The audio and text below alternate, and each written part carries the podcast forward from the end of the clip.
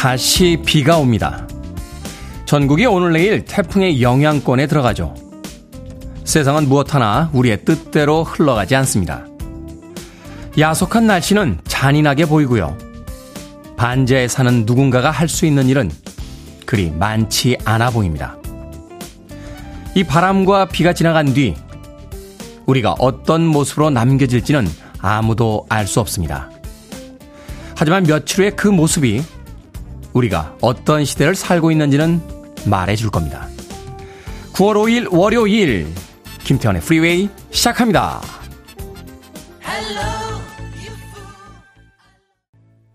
3142님의 신청곡 록시트의 Joyride로 시작했습니다. 빌보드 kid의 아침 선택, 김태훈의 프리웨이. 저는 클 태 자 쓰는 테디, 김태훈입니다. 자, 역대급 초강력 태풍이라고 알려졌죠. 흰남노, 어, 큰 피해 없이 지나가길 바래봅니다. 한반도를 향해서 지금 다가오고 있다라고 하고요. 또 제주도와 부산은 이미 영향권 안에 들어갔다라는 이야기가 나오고 있습니다. 긴장 풀지 말고 최선을 다해서 대비를 해야 될 것 같습니다. 더 자세한 태풍 소식은 잠시 후 뉴스 브리핑에서 전해드리도록 하겠습니다. 5045님 안녕하세요. 월요일 출근길 날씨가 잔뜩 흐립니다. 태풍 피해 없길 반절히 기도해 봅니다. 라고 하셨고요. 조소호님 테디 반갑습니다. 경남은 아직 태풍이 조용합니다. 하셨습니다. 강숙현님 테디 비 오는 월요일입니다. 출근하느라 고생하셨네요. 광주도 아직은 비가 조금만 내립니다. 다들 피해 없이 지나가길 기도해 봅니다. 라고 하셨고요. 또 3461님 역대급 태풍이 온다고 해서 이제 수확을 기다리고 있는 배가 다 떨어질까봐 걱정입니다. 대목을 위해 애지중지 키웠는데 이런 수확을 해야 하나 고민 중입니다. 바람 불어 떨어지면 상품 가치 없고 이런 수확을 하면 당도나 크기로 상품 가치가 없고 태풍이 비껴가길 바랄 뿐입니다. 라고 하셨습니다. 자, 오늘과 내일 이틀 동안은 조심들 하셔야겠습니다. 이 흰남노 만만치 않은 것 같아요. 그 크기가 굉장히 역대급이다 하는 이야기가 들려오고 있죠. 그래서 그런지 몰라도 오늘 서울의 출근 시간 교통 정체는 좀 덜한 것이 아닌가 하는 생각이 듭니다. 강변북로의 이쪽 저쪽으로 아직까지는 어 소통이 원활해 보이고 있고요. 잠수교는 어 오다가 방송을 들었는데 아직 수위가 한 4m 정도 된다고 해요. 5.5m 정도 되면 이제 그 통제에 들어가게 되는데 아직까지는 통행이 된다고 합니다. 하지만 매 시각 바뀌는 음, 기상 예보들 귀 기울이시면서 오늘 하루 무사히 다들 잘들 보내시길 바라겠습니다. 자, 청취자분들의 참여 어, 기다리고 있습니다. 문자번호 샵 1061, 짧은 문자 50원, 긴 문자 100원, 콩으로는 무료입니다. 유튜브로도 참여하실 수 있습니다. 여러분은 지금 KBS 2라디오 김태훈의 프리웨이 함께하고 계십니다. KBS 2라디오. yeah, 김태훈의 프리웨이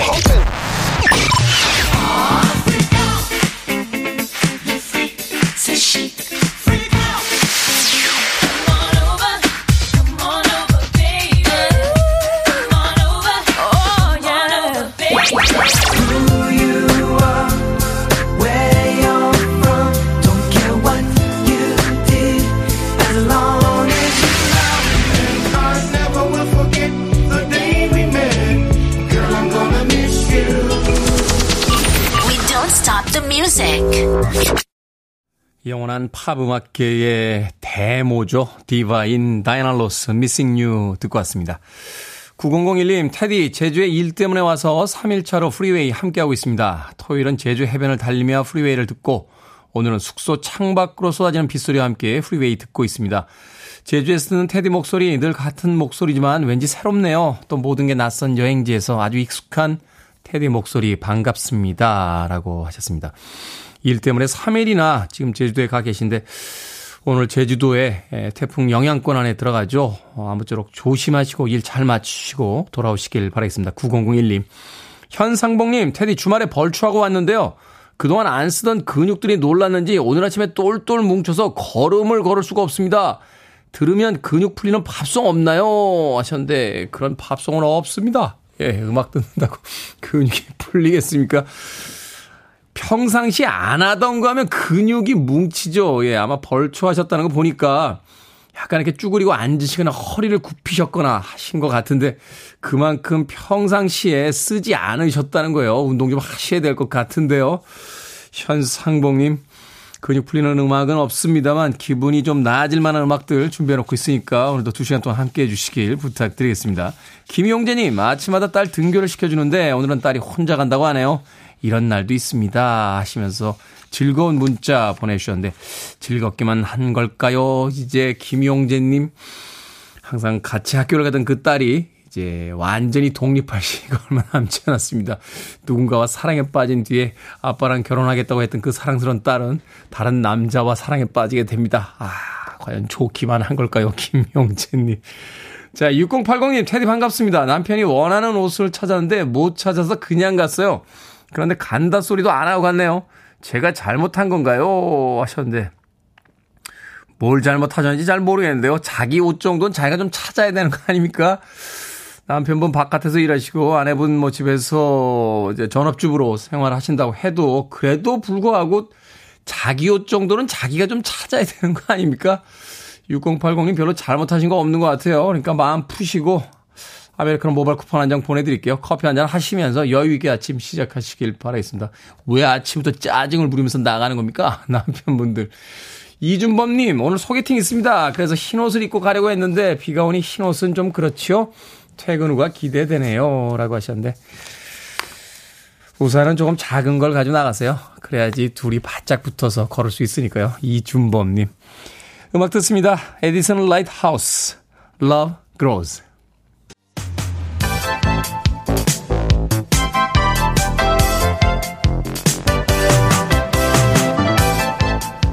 이 시간 뉴스를 깔끔하게 정리해 드립니다. 뉴스 브리핑 캔디 전희연 시사평론가와 함께합니다. 안녕하세요. 안녕하세요. 캔디 전희연입니다.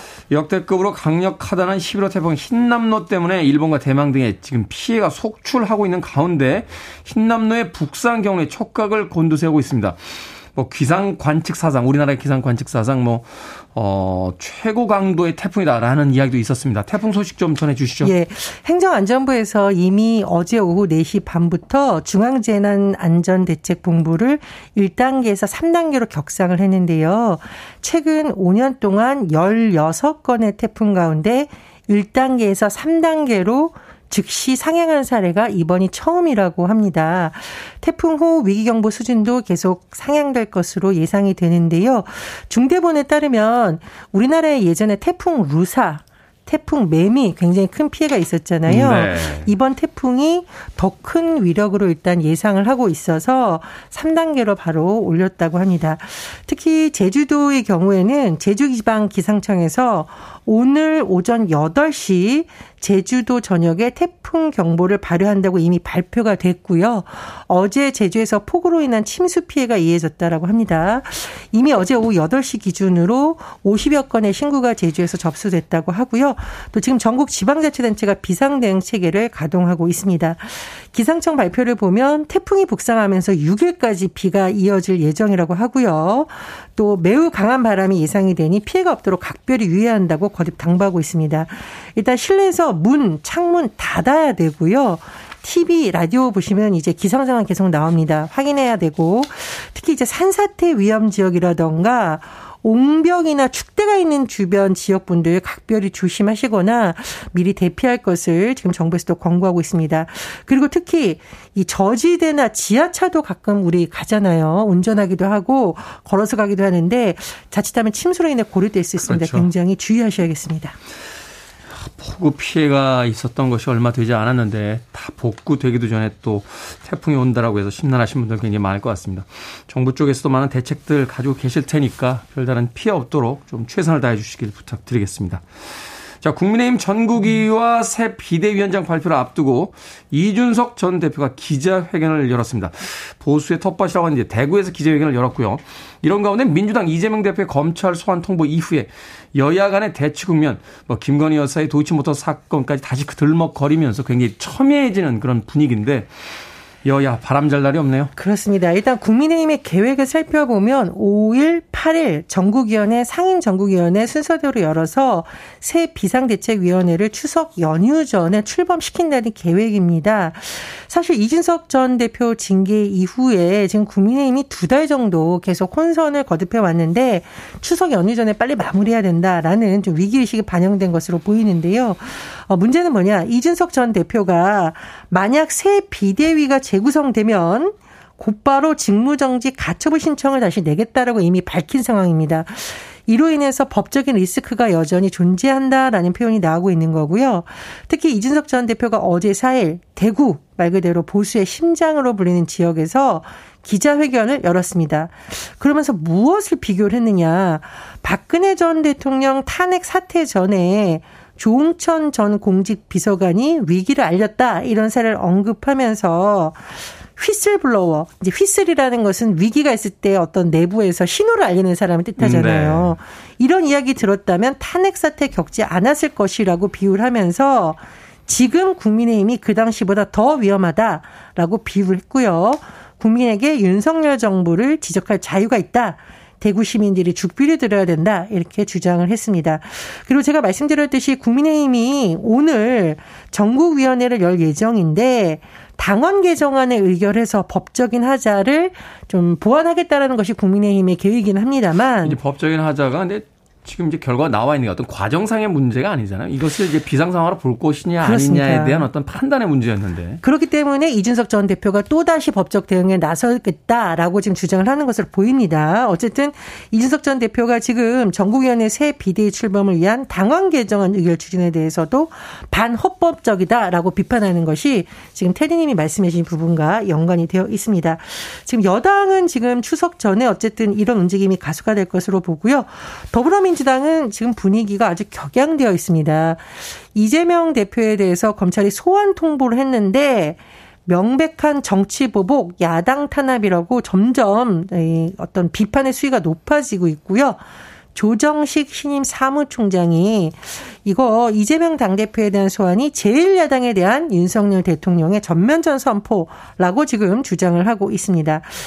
어, 지금 특히 최근 주말을 거쳐서 이 도이치모터스 주가 조작 사건 공판에서 공개되었던 김건희 여사와 증권사 직원 간 통화 녹취록이 지금 보도가 되고 있는데 이에 대해서 민주당이 이거 김건희 여사가 주가 조작에 적극적으로 관여한 정황을 뒷받침하는 단서다라고 주장을 하면서 검찰이 신속하게 수사를 해야 된다라고 계속 강력히 주장을 하고 있습니다. 대통령실이 이에 대해서 반박하는 입장을 내고 있지만 민주당은 점점 더 목소리를 높이고 있고요. 오늘 오후 2시 비상의원총회가 열릴 예정입니다. 이 자리에서 민주당이 검찰 수사를 규탄하고요. 또 이재명 의원이 검찰에 출석을 할지 여부에 대한 의견을 모으고 더불어서 김건희 여사에 대한 특검 추진 여부도 논의할 것으로 알려져 있습니다. 여당 내부에서의 대립들 또 여당과 야당의 대립들 지금 태풍 오고 있거든요. 정치가 어디에 있어야 되는지 좀 고민들 좀 해주셨으면 하는 바람. 예. 그리고 정의당 소식 짧게 좀 붙여서 전해드리면 네. 정의당의 경우에는 지방선거 패배 책임론이 대두가 되면서 비례대표 의원 전원 사퇴를 권고하는 여부를 놓고 장원 총투표를 실시한 결과 어제 결과가 나왔는데요. 부결됐죠? 예. 어, 찬성이 40.75% 반대가 59.25%로 부결이 됐는데 다만 찬성이 40%가 넘게 나왔기 때문에 어, 당의 변화를 요구하는 목소리가 또 나올 수도 있다 이런 전망도 나옵니다. 네, 정의당이 그러고 보니까 언제부터 존재감이 별로 없군요. 자, 부산 세계 박람회 유치를 위한 BTS 무료 공연이 안전상의 이유로 공연 장소를 옮겼는데 이에 옮겨진 공연 장소의 주변 숙박업체가 또 숙박비를 말도 안 되게 올리고 있다고요? 예, 지금 2030 부산 세계 박람회 유치를 위해서 부산시가 오늘 10월 15일 그룹 방탄소년단의 특별 무료 콘서트에 많은 신경을 쓰고 있습니다. 그런데 문제는 뭐냐면 처음에는 기장군 일괄 특설 무대에서 공연을 진행하려고 했는데 이게 뭐 출입금 문제라든가 교통 문제, 즉 안전사고 이런 문제 우려가 지속이 돼서 장소를 연제구 아시아드 주경기장으로 옮겼습니다. 그런데 지금 이 주경기장 주변 숙박업체뿐만 아니라 부산시에 있는 일부 업체들을 중심으로 숙박업체 투숙비가 너무 많이 올라간다. 이런 논란이 제기되고 있고요. 그렇다 보니 어, 이 팬들이 굉장히 당황스러워하면서 어, 각종 온라인 커뮤니티에 피해 사례를 올리고 있다라고 합니다. 그러면서 한국 소비자원 또 한국공정거래조정원에 신고해야 되는 거 아니냐 이런 의견도 나온다고 하는데요. 지금 언론 보도를 보니까 언론에서 직접 한번 예약 플랫폼 들어가서 10월 14일, 15일 아시아드 주경기장 인근 숙박 검색 시설 검색해 봤더니 1박에 100만 원 넘는 곳도 있다라는 지금 보도가 나오고 있고 또 문제는 뭐냐면 모텔급 이런 것도 숙박비가 몇십만 원이다. 이런 글이 지금 온라인에 올라오고 있다고 하고요. 일부 업체의 경우에는 아, 중복 예약된 것 같으니까 취소하세요라고 더 높은 가격으로 혹시 하려는 거 아니냐. 이런 의구심도. 이미 예약이 돼 있는 것도 취소시키려고 한다는 그렇죠. 거예요. 이제 더 높은 가격을 위해서 하려는 거 아니냐는 거 있습니다. 양심 있는 숙박업소도 일부 있다고 하는데 어, 최근 글을 보면 비수기 주말 가격 그대로 모든 객실 열겠다라는 글도 올라왔다라고 합니다. 양심 있는 분들도 많지만 일부 업체들의 이런 잘못된 사례 때문에 어쨌든 비판 여론 일고 있다고 하는데요. 또 부산시의 대응을 지켜봐야겠습니다. 우리가 가끔 정치권에 대해서 뭔가 불만도 토해내고 하는데요. 우리도 그렇게 살면 안 되겠죠. 네. 자, 오늘의 시사 엉뚱 퀴즈 어떤 문제입니까? 예, 칼은 없지만 칼싸움 같은 여야 대치 상황 소식 전해드렸습니다. 아, 여야가 정말 잘 협력해서 민생 중심 국회 잘 이끌어 주셨으면 하는데요. 오늘의 시사 엉뚱 퀴즈 드립니다. 칼을 갈 때는 이것이 필요합니다. 연장을 갈아 날을 세우는 데 쓰는 돌인 이것은 무엇일까요? 1번 숫돌, 2번 바둑돌, 3번 고인돌, 4번 좌충우돌. 정답 아시는 분들은 지금 보내주시면 됩니다. 재미는 오답 포함해서 모두 10분에게 아메리카노 쿠폰 보내드립니다. 칼을 갈 때는 이것이 필요하죠. 연장을 갈아 나를 세우는 데 쓰는 돌인 이것은 무엇일까요? 1번 숫돌, 2번 바둑돌, 3번 고인돌, 4번 좌충우돌 되겠습니다. 문자 번호 샵 1061, 짧은 문자 50원, 긴 문자 100원, 콩으로는 무료입니다. 뉴스 브리핑 전혜연 시사평론가와 함께했습니다. 고맙습니다. 감사합니다. 제인 위들링입니다. Rush Hour.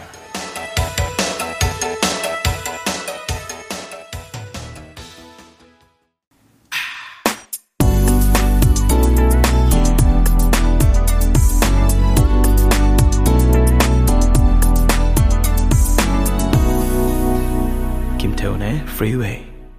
4475님의 신청곡으로 들려드린 밀리 바닐리의 Girl I'm Gonna Miss You 듣고 왔습니다. 자, 오늘 시사 엉뚱 퀴즈. 칼을 갈 때 쓰는 돌은 무엇일까요? 정답은 1번 숫돌이었습니다. 숫돌. 3973님, 숫돌, 숫돌이라는 말을 글로 처음 써봅니다. 시읍 받침이지, 치읍 받침이지, 검색 찬스를 써서 보내봅니다. 라고 하셨는데. 치읓을 쓰면은 그 숫이잖아요, 숫. 그죠? 어. 근데 사실 이런 게 굉장히 헷갈립니다.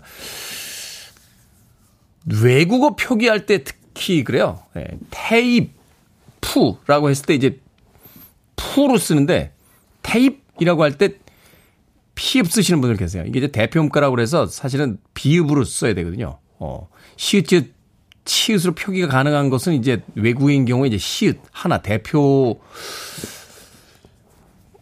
이거 배우나요 학교에서 근데 저도 사실 예전에 잡지사에 있을 때 편집장님한테 배운 거라 한국말 어렵습니다. 3973님. 근데 요새 숫돌 쓰시는 분들, 어, 계시겠, 아, 계시겠죠? 예. 홈쇼핑에서도 몇 번 봤던 것 같아요. 이 집에서 칼 가는 거. 예. 숫돌은 아닙니다만 이렇게 쇠에다 이렇게 샥, 샥, 이렇게. 예. 3973님. 4988님.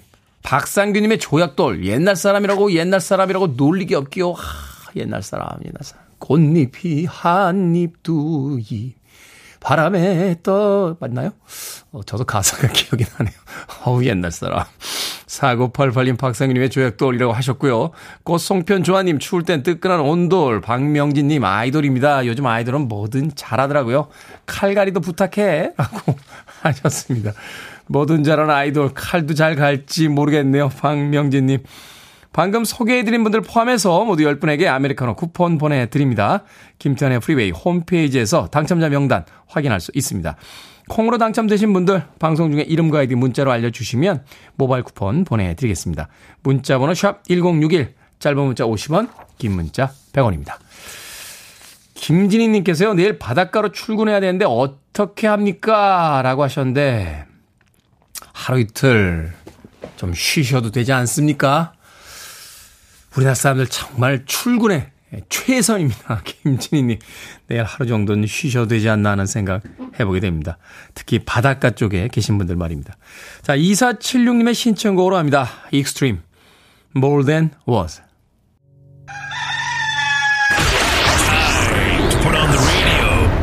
김태훈의 Freeway.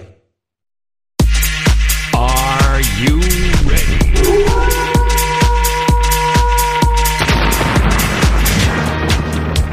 안 그래도 사는 것 고단한데 사소한 고민 정도는 저에게 맡겨주시죠. 결정은 해드릴게. 신세계 상담소.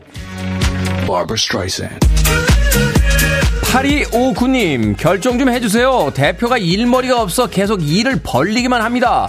지금처럼 제가 매번 수습을 할까요? 아니면 본인이 하도록 내버려 둘까요? 수습합시다. 그러라고 월급 받는 거잖아요. 대표가 다 하면 누가 직원 쓰겠습니까?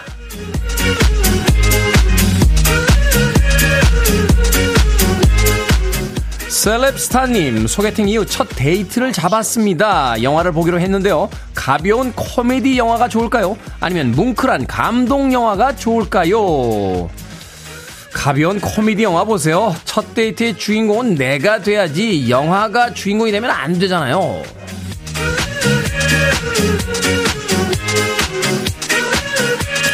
7772님, 아침에 출근할 때마다 고민입니다. 48km 거리로 출근하는데요.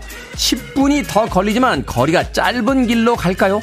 아니면 10분 덜 걸리지만 거리가 긴 길로 갈까요?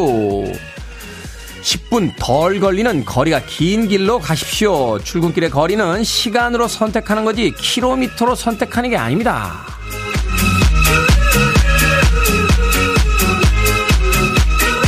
1345님, 추석 용돈을 준비해야 되는데요. 초등학생과 중학생, 같은 금액으로 줄까요? 아니면 차이나게 줄까요? 차이나게 줍시다. 아이들이라고 대충 하지 마세요. 다들 눈치챕니다.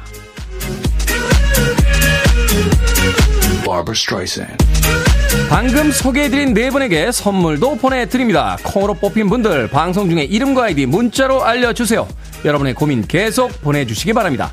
이 시간에 해결해 드립니다. 문자번호 샵 1061, 짧은 문자 50원, 긴 문자 100원, 콩으로는 무료입니다.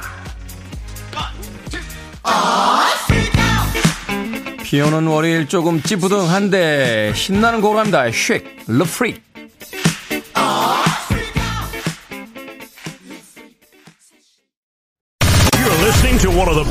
Radio stations around.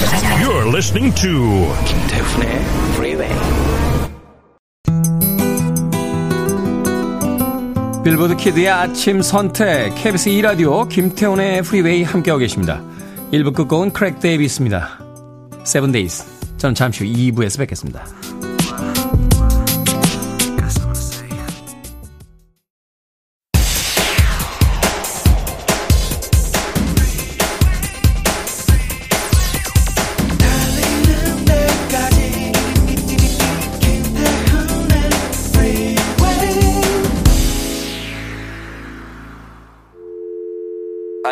Your arms around me. I need to feel your touch.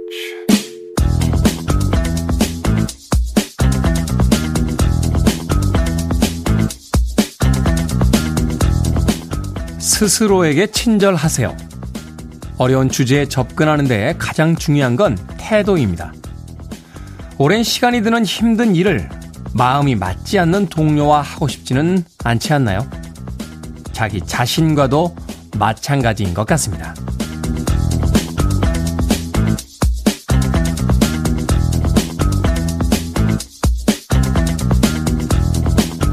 뭐든 읽어주는 남자. 오늘은 청취자 김미영님이 보내주신 필즈상 수상자 허준희 교수의 인터뷰 중 일부를 읽어드렸습니다.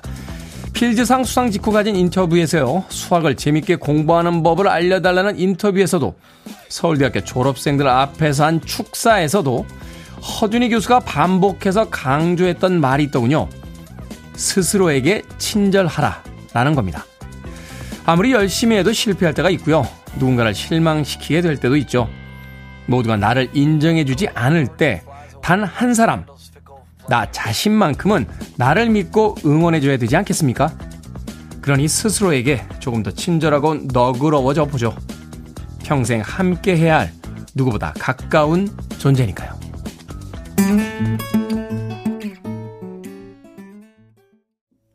마지막에 아주 친절하게 이야기하죠. Nice to meet me 라고 이야기합니다. 미국의 블루스, 블루스 기타리스트 겸 가수인 켑 모의 You Can Love Yourself 듣고 왔습니다. 김태훈의 프리웨이 2부 시작했습니다. 앞서 일상의 재발견, 우리의 하루를 꼼꼼하게 들여다보는 시간, 뭐든 읽어주는 남자. 오늘은 청취자 김미영 님이 보내주신 필즈상 수상자 허준이 교수의 인터뷰 중에서 나에게, 스스로에게 친절하라라는 이야기 들려드렸습니다. 6136님, 테디 good morning입니다. 차 막힐까봐 일찍 나왔는데 허준이 교수님의 인터뷰 중 좋은 이야기를 듣게 되네요. 감사합니다. 행복한 하루 보내세요. 라고 하셨고요. 한동훈님, 친절하면 기분이 좋아집니다. 라고 하셨어요. 김대수님, 저는 남들에게 참 친절한데 왜 저 자신에겐 세상이 불친절한 걸까요? 미스테리합니다. 라고 하셨는데, 남들에게 친절할 때 세상은 왜 내게 불친절한 걸까? 글쎄요, 그 상황을 조금만 더 여유있게 쳐다보면 내가 참 좋은 사람이구나, 라는 생각이 들지 않겠습니까? 모두에게 불친절한 이 세상 속에서 나는 누군가에게 친절한 아주 좋은 사람이다, 라고 스스로에 대해서 좀 자부심을 가져도 되지 않을까 하는 생각을 가져봅니다. 나에게 좀 친절해져야겠죠. 우리는 세상도 빡빡한데 내 자신을 막 몰아붙입니다. 아, 연초에 세웠던 계획 그거 하나 어디 틀어지면 아, 이거밖에 안 되는 사람인가 막 하면서 자괴감을 느끼게 되고 체중 1, 2kg에도 막 상심하게 되면서 어, 스스로에게 참 가혹하니만 침 몰아붙이는 그런 경향이 있는데요. 스스로에게 친절했으면 좋겠습니다. 나는 참 괜찮은 사람이다. 나 정도면 정말 좋은 사람이지라고 본인을 귀하게 여길 때 예, 다른 사람도 어, 존중하지 않을까, 존중해 주지 않을까 하는 생각 해보게 되는군요. 저는 그래서요, 마라톤 별로 안 좋아해요, 마라톤. 예, 마라톤 하시는 분들이 항상 그 하시는 인터뷰가 있습니다. 나 자신과의 싸움에서 이겼습니다. 저는 안 싸웁니다. 나하고. 나하고 싸우기 싫습니다. 예. 그래서 마라톤을 별로 안 좋아합니다. 예, 마라톤을 하고 계신 분들에게는 정말 죄송한 말씀입니다만, 예, 저 하나 마라톤을 안 좋아한다고 대한민국 마라톤계에 큰 일이 벌어지는 건 아니니까 아무쪼록 양해해 주시길 바라겠습니다. 예, 제 자신하고 싸우는 걸 별로 안 좋아하기 때문에. 예, 마라톤, 마라톤 하시는 분들 인터뷰 좀 다르게 해주실 수 있잖아요? 아, 즐겁게 뛰었습니다. 이렇게 해주시면 되는데, 제 자신과의 싸움에서 이겼습니다. 라고 하면 벌써, 어, 무섭습니다, 저는. 자, 뭐든 읽어주는 남자, 여러분 주변에 의미 있는 문구라면 뭐든지 읽어드립니다. 김태훈의 프리웨이 검색하고 들어오셔서 홈페이지 게시판 사용하시면 됩니다. 말머리 뭐든 달아서 문자로도 참여 가능하고요. 문자 번호는 샵1061, 짧은 문자는 50원, 긴 문자는 100원, 콩으로는 무료입니다. 오늘 채택되신 청취자 김미영님에게 촉촉한 카스테라와 아메리카노 두 잔 모바일 쿠폰 보내드리겠습니다.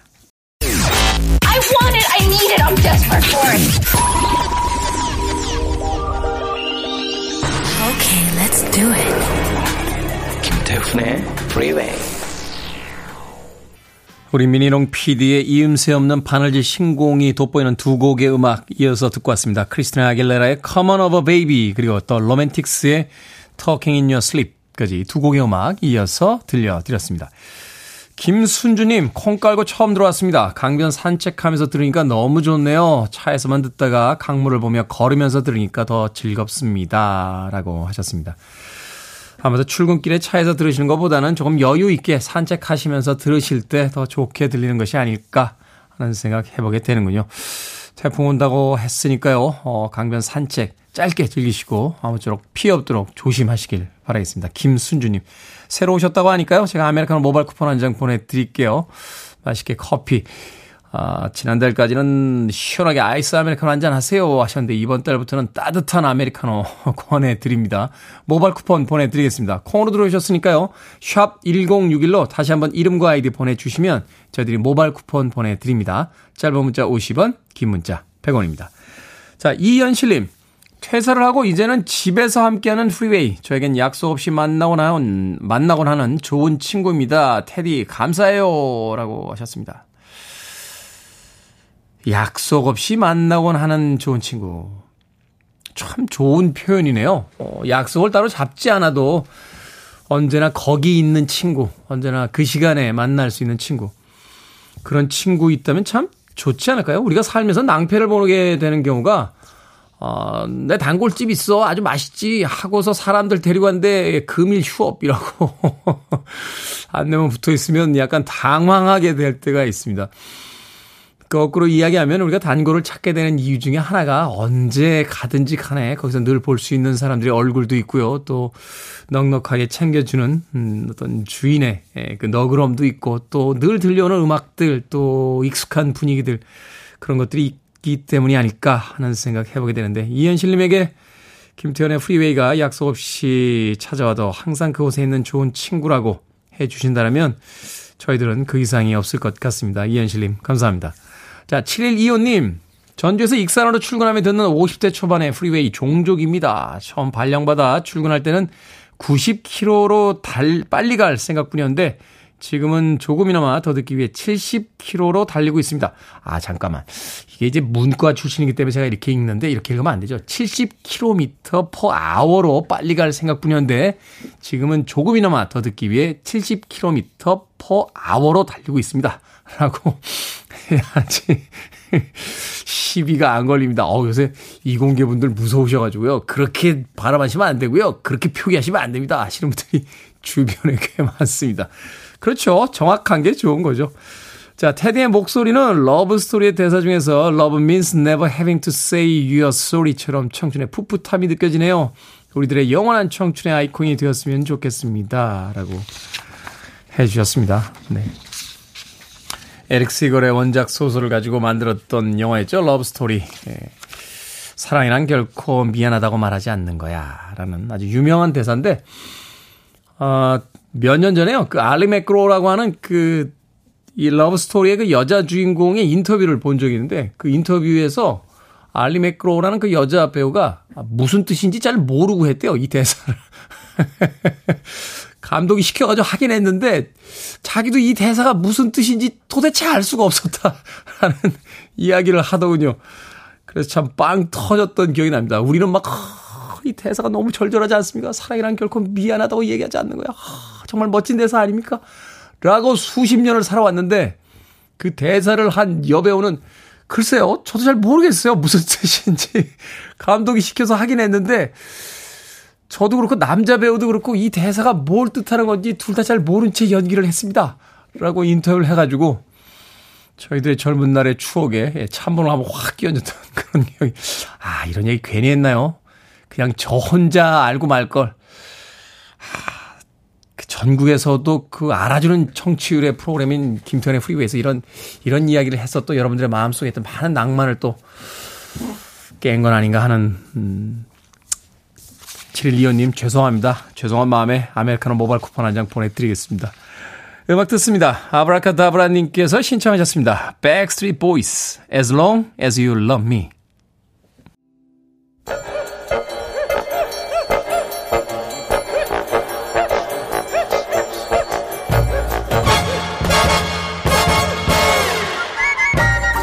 온라인 세상 속 촌철살인 해악과 위트가 돋보이는 댓글들을 골라봤습니다. 댓글로 본 세상.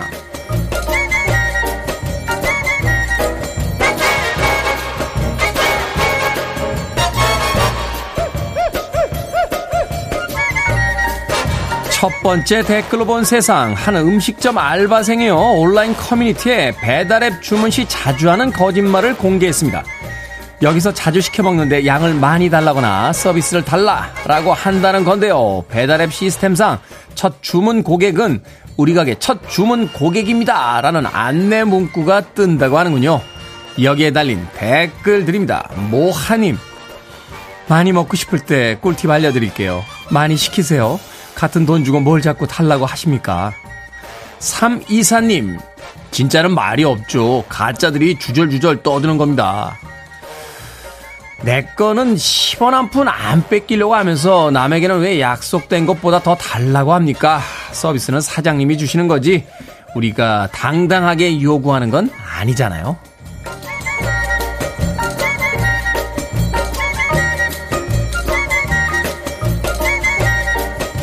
두 번째 댓글로 본 세상. 추석 연휴를 앞두고 도로 위에서 갑자기 배가 아픈 경우를 대비해 개방 화장실 검색이 가능한 지도 앱이 인기라고 합니다.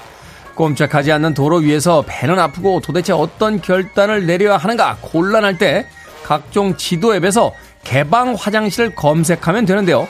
참고로 공중 화장실 등에 관한 법률에 따르면 주유소와 주민센터는 사람들에게 화장실을 개방해야 하는 시설 중에 하나라고 합니다. 여기에 달린 댓글 드립니다. 민뚜님, 운전 중에 배 아픈데 차는 막히고 주변에 화장실이 없으면 인생을 돌아보면서 정말 모든 것을 반성하게 됩니다. 혜세님, 자전거 도로에 개방 화장실 세워주신 공무원분들 감사합니다. 저의 생명을 구하셨어요. 아, 다시 명절에 민족대 이동이 시작이 되는군요. 차 타기 전에 너무 많이 드시지 마시고요. 전날 술도 드시지 마십시오. 배탈이 나니까요. 고속도로에서 화장실 가고 싶어지는데 차는 움직이지 않을 때 우리는 종교와 상관없이 세상의 모든 신을 다 찾게 됩니다. 아메리칸 하이파입니다. Flavor of the Week.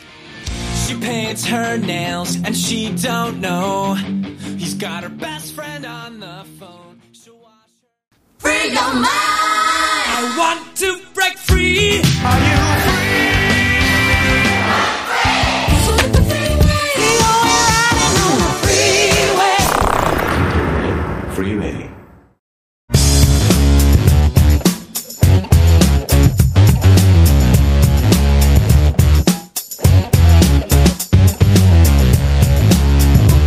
월요일은 과학 같은 소리 안에 학교 다닐 때 스트레스를 주는 과목 이분과 함께라면 스트레스가 풀리는 과목이 되죠. 오늘도 즐거운 과학 시간 과학 커뮤니케이터 궤도와 함께합니다. 어서 오세요. 안녕하세요, 궤도입니다.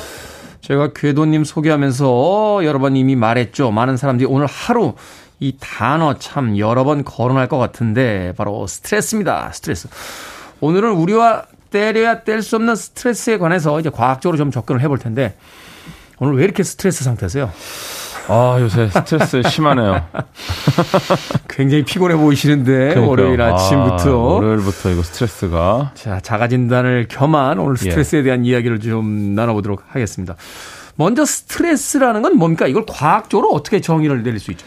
뭐, 일단 감당하기 어려운 상황에 처했을 때 불안과 두려움을 느끼는 이런 상황을 스트레스라고 하는데, 음. 어, 이게 보통 최초로 자극을 받은 지 6시간에서 48시간 뒤에 뭐 흉선, 비장, 임파선 이런 게 수축을 하고요. 6시간에서 48시간 이후에 네, 네, 네. 자극을 딱 받고 나서. 그러니까 지금 지금 그 영향을 주는 게 아니라 뭐 바로 오는 경우는 조금 드문 것 같고 네. 약간 그 delay가 있습니다. 음. 네. 그리고 이제 체온이 떨어지고 소화 기능이 좀 약간 약해지고 아. 네. 그러니까 이런 거네요. 아, 요새 왜 이렇게 많이 취하지라고 하면 지금 스트레스를 받아 취하는 게 아니라 지난 몇 시간, 6시간부터 한 48시간 이전 시간부터 뭔가 계속 이제 스트레스 상황이었으면 그쵸. 그게 이제 영향을 줘 가지고 네. 며칠 후에 뭐 소화가 안 되고 체하고 이런 현상들이 이제 벌어지게 그쵸. 된다. 네, 최초로 아. 자극을 받은 지니까 아마 꾸준히 자극을 받고 있을 수도 있죠. 그렇죠. 스트레스라는 네. 게뭐 이렇게 번지 점프를 하듯이 그 순간에 잠깐 받고 마는 그렇죠. 게 끝나는 게 아니니까. 계속 네. 어떤 상황 속에서 이어지게 되니까. 그렇죠. 그 다음에 이제 48시간 정도가 지나면은 두 번째 단계로 진입을 하는데, 네. 요때 이제 부신이 커지고 그 몸의 성장이 멈추고 생식선이 위축되고 만약에 젖을 먹이는 동물인 경우는 젖분비가 멈추고 한마디로 그 정상적인 생장 활동이 하나도 안 된다는 얘기예요. 네, 네, 네. 왜냐면은 어. 이 모든 중단이 이제 몸이 스트레스를 극복하는 데 힘을 쏟아야 되니까 다른 걸 다 셧다운 시키는 거예요. 아, 그러니까 한정된 예산을 써야 되는데 지금 저쪽에서 댐이 터져 가지고 지금 댐부터 일단 막아야 되는 상황이 그쵸, 되니까 그쵸. 그쪽으로 일단 장비, 인력, 예산 다 동원해야 되니까 다른 쪽에 이제 소리 질 수밖에 없다. 맞습니다. 예. 그래서 아. 만약에 이 자극이 만약에 1개월에서 뭐 3개월 가량 계속이 되면은 뭐 세 번째 단계로 넘어갑니다. 이때는 소진 단계인데 소진 단계. 이미 스트레스로 손상을 몸이 많이 입어가지고 네. 뭐 궤양, 우울증, 소화계 장애, 뭐 심혈관계 장애 뭐 이런 것들이 이제 질병으로 다가오는 거죠. 아 질병으로까지 이건 네. 좀 무섭군요. 너무 길어지면 안 돼요 스트레스가. 그렇군요. 이제 스트레스를 네. 안 받고 우리가 살 수는 없겠습니다만 이게 만성이 되면 안 된다. 그쵸. 그러니까 스트레스를 받더라도 빨리 거기서 빠져나와야 되는데 네, 네, 네. 계속 거기 이제 머물게 되면 안 된다. 그렇죠.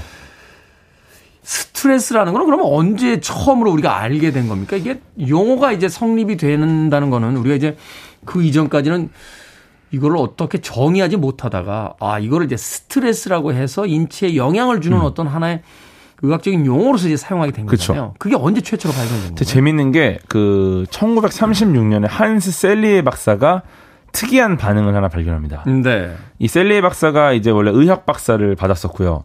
그 다음에 이제 캐나다 맥길드에서 교수로 자리를 잡았는데 이 당시에 이제 동물 난소에서 어떤 물질을 분리했어요. 이게 뭔지는 모르겠는데 이 물질의 역할이 뭘까를 규명하려고 이제 가설을 세우면서 쥐에다가 이걸 주사합니다. 네. 그다음에 변화를 관찰했는데 그랬더니 쥐의 부신이 커지고 면역력이 떨어지고 위궤양이 생기고 이랬어요. 음. 그래서 어 이게 뭐지? 그래서 이게 과연 뭘까 해서 난소에 수출한 이 물질과 이거를 이거 대신 이제 식염수를 맞은 쥐 음. 이렇게 대조군을 만들어서 대조군 실험을 같이 해요. 그럼 확실히 뭔가 차이가 있을 거 아니에요. 그렇죠. 근데 재밌는 게 난소 추출물 맞은 쥐랑 묽은 소금물 주사를 맞은 쥐가 둘 다 똑같이 방금 말씀드린 그 증상을 보였어요. 어. 네, 그래서 어? 그럼 그 난소 추출물하고 아무 관련이 없는 거네. 그럼 도대체 이게 뭔데 두 집단이 동시에 일어났을까? 이걸 봤는데 알고 보니까 이 셀리에 박사가 쥐를 다루는데 너무 서툴렀어요. 음. 그래갖고 이제 쥐한테 뭘 주사할 때마다 막 가만히 있으라고 하는데 쥐들이 맨날 도망다니고. 음. 그리고 뭐 이제 실험실 전체가 맨날 엉망이 되는 거예요. 음. 그러다 보니까 쥐들이 계속 불쾌한 경험을 하면서 신체 변화가 생겼다. 쥐들이 네. 스트레스 상태가 된 거군요. 그렇죠. 그래서 아 이게 뭐 내가 추출한 뭐가 아니라 그냥 일상생활에서 경험하는 부정적인 현상들이 스트레스라는 것 때문에 이렇게 됐구나. 그래서 이제 이런 부정적인 현상들을 스트레스라는 이름으로 설명을 하게 된 거죠. 난소 추출물에서 빼와서 이걸 이제 쥐에다 주사하고 한쪽은 네. 식염수를 주사하면서 자, 이 난소 추출물이 어떤 영향을 주는지 한번 대조군 실험을 해보자. 라고 했는데 그쵸. 막상 실험을 하려고 했던 그건 별 효과가 없고 네. 두 집단 그 쥐에게 다 이제 주사 놓으려고 계속 가만히 있어! 하면서 막 아픈 바늘을 막, 막 찌르니까 네. 양쪽에다 스트레스를 받아가지고 애들이 막 면역력 떨어지고 상태 안 어. 좋아지는 거죠. 야. 네. 스트레스가. 스트레스를 준 거예요. 이 박사가. 얼마나 스트레스였겠어요. 그러니까. 영문도 모르고 계속 주사를 맞고 있어요. 자, 이 스트레스의 발견에 과학자들 어떻게 반응했습니까? 사실은 이 대부분의 과학자들은 좀 회의적이었어요. 왜냐면은, 음. 아, 이런 거는 과학적으로 증명할 수 있는 게 아니다.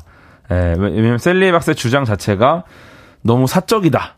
그러니까 뭐, 어, 내가 좀 스트레스를 줘가지고 이렇게 된 거다. 이런 것들이 좀 사적이다. 그 다음에 좀 너무 직관적이다. 음. 명확하지 않다. 그래서 이제 지지되, 지지되는 부분도 있고, 뭐 반대하는 분들도 계셨고. 그런데 명확하게 뭐 이렇게 그 수치로 뭐 이렇게 체크될 수 있고 네. 뭐 어떤 실험의 어떤 그 실험 샘플을 이렇게 확실하게 만들 수 있고 이것도 아니니까. 그러니까 대조군을 만들어 놓고 이 둘 사이에 비교를 했어야 되는데 음.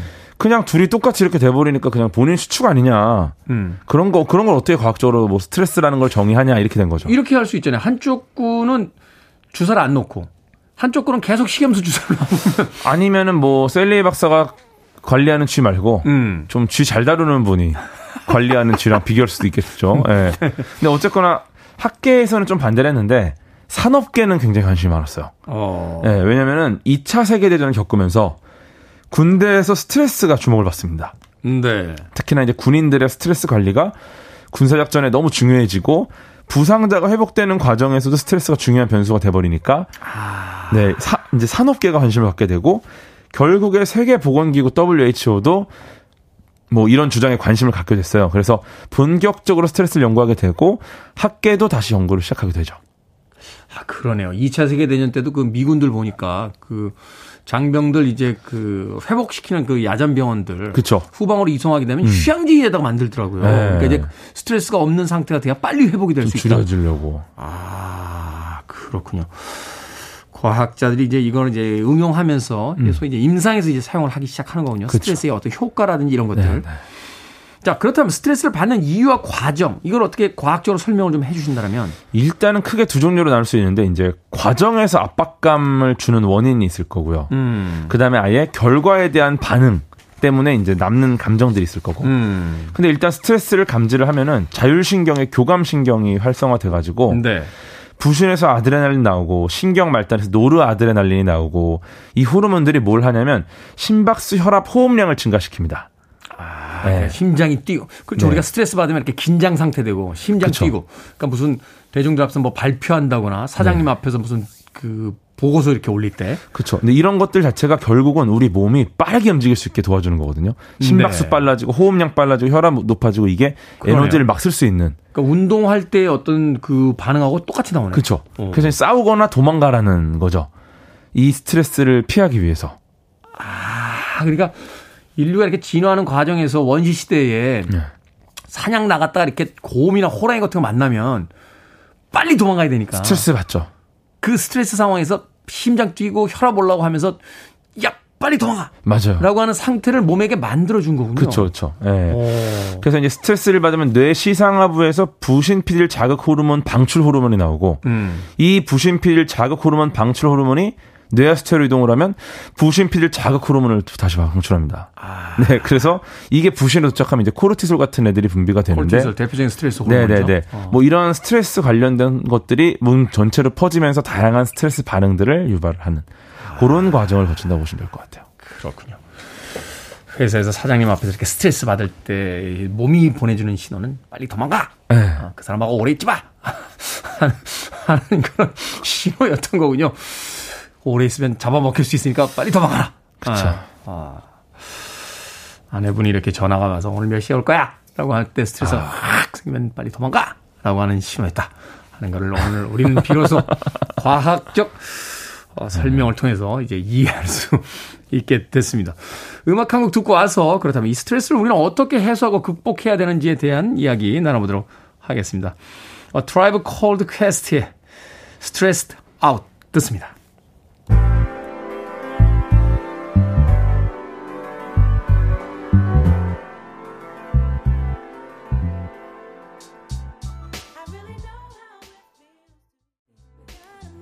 어, 트라이브 콜드 퀘스트의 Stressed Out 듣고 왔습니다.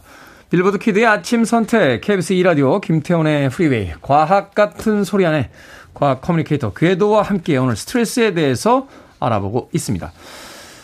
궤도님은 어떻게 스트레스를 해소합니까? 저는 주로 잠을 자거나, 어. 뭐, 독서를 하거나, 어. 다른 일에 열중하는. 잠이 모자라서 책을 못 보는 바람에 스트레스를 받으면 어떻게 해결합니까? 자야죠.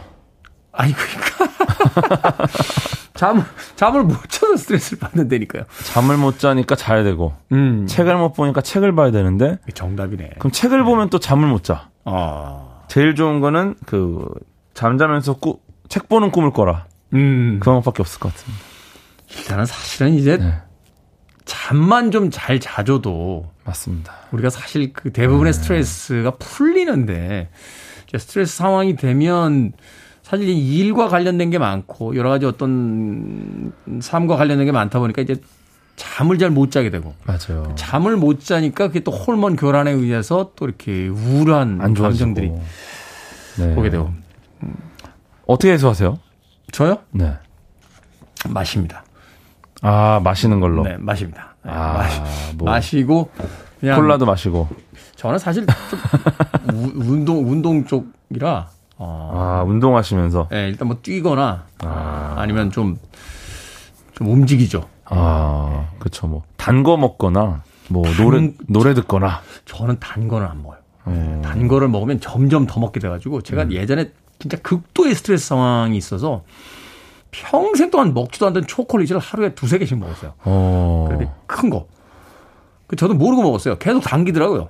먹었는데 석 달인가 정기검진 갔더니 요산 수치가 갑자기 통풍 위험 수치까지 올라간 거예요. 아. 근데 많은 분들이 야 너 맥주를 끊어야 돼 막 이러셨는데 명의를 만났죠. 그 명의 분께서 혹시 과거와 최근에 뭐 달라진 생활 습관이 없냐? 어. 그 초콜릿을 많이 먹었는데요. 그랬더니 어. 그 아마 당분이 요산 수치를 끌어올린 것 같다. 그럴 수 있습니다. 초콜릿은 끊고 나서 제가 음. 제 개인적인 얘기를 하고 있는지. 자, 스트레스가 없는 세상을 꿈꾸곤 하는데 이 스트레스가 무조건 부정적이진 않다라고 또 주장하는 사람들도 있습니다. 에, 그렇죠. 일단은 그 우리가 이제 스트레스 관련해서 좀 줄이고 싶어 하잖아요. 음. 예. 그때 뭐 많이 하는 게 샤워.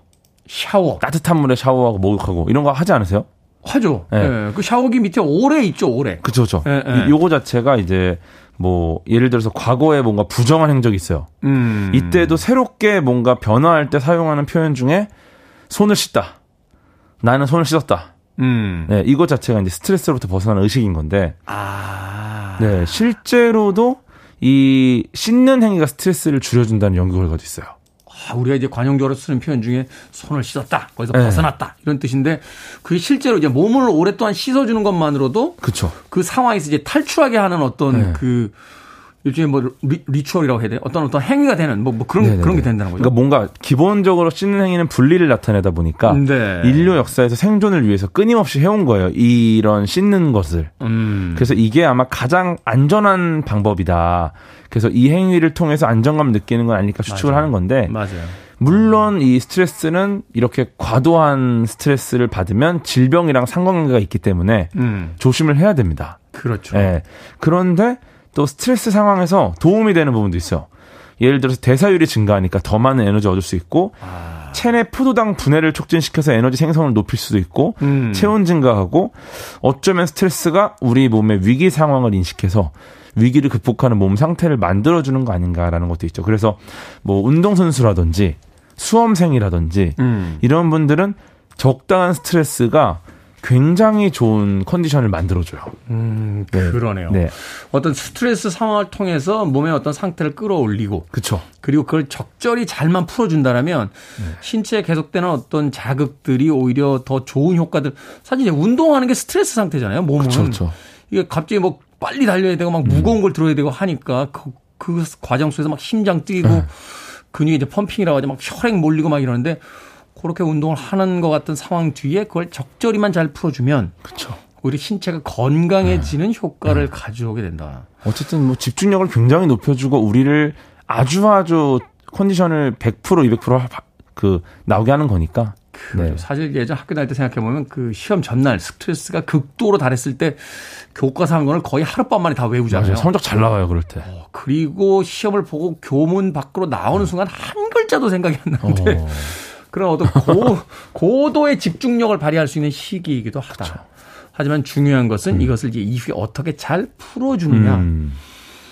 샤워를 하는 그런 하나의 단순한 행동만으로도 풀어줄 수 있으니까 스트레스 상황과 자 이제는 벗어나는 거야라고 하는 어, 나만의 어떤 의식을 만들어서 음. 그 스트레스를 관리해 주는 거 이게 굉장히 필요하다라고 이야기를 해 주셨습니다.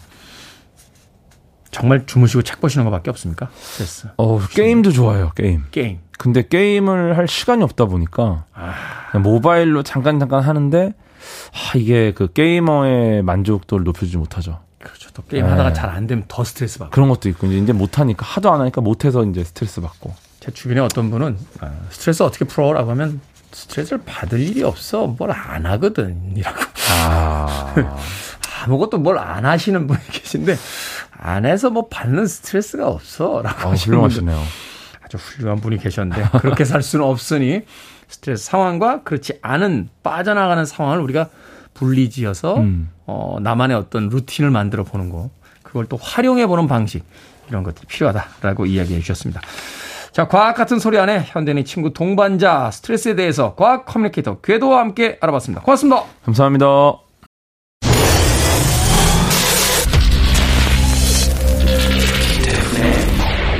freeway.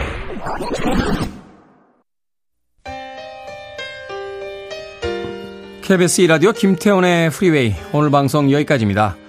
태풍 힌남노의 경로 예의주시하면서 만반의 대비를 갖추는 하루였으면 좋겠습니다. 모두의 안전을 진심으로 바라봅니다. 오늘 끝곡은 0520님의 신청곡 스니커즈의 More Than Just the Two of Us 듣습니다. 편안한 하루 보내십시오. 전 내일 아침 7시에 돌아오겠습니다. 고맙습니다.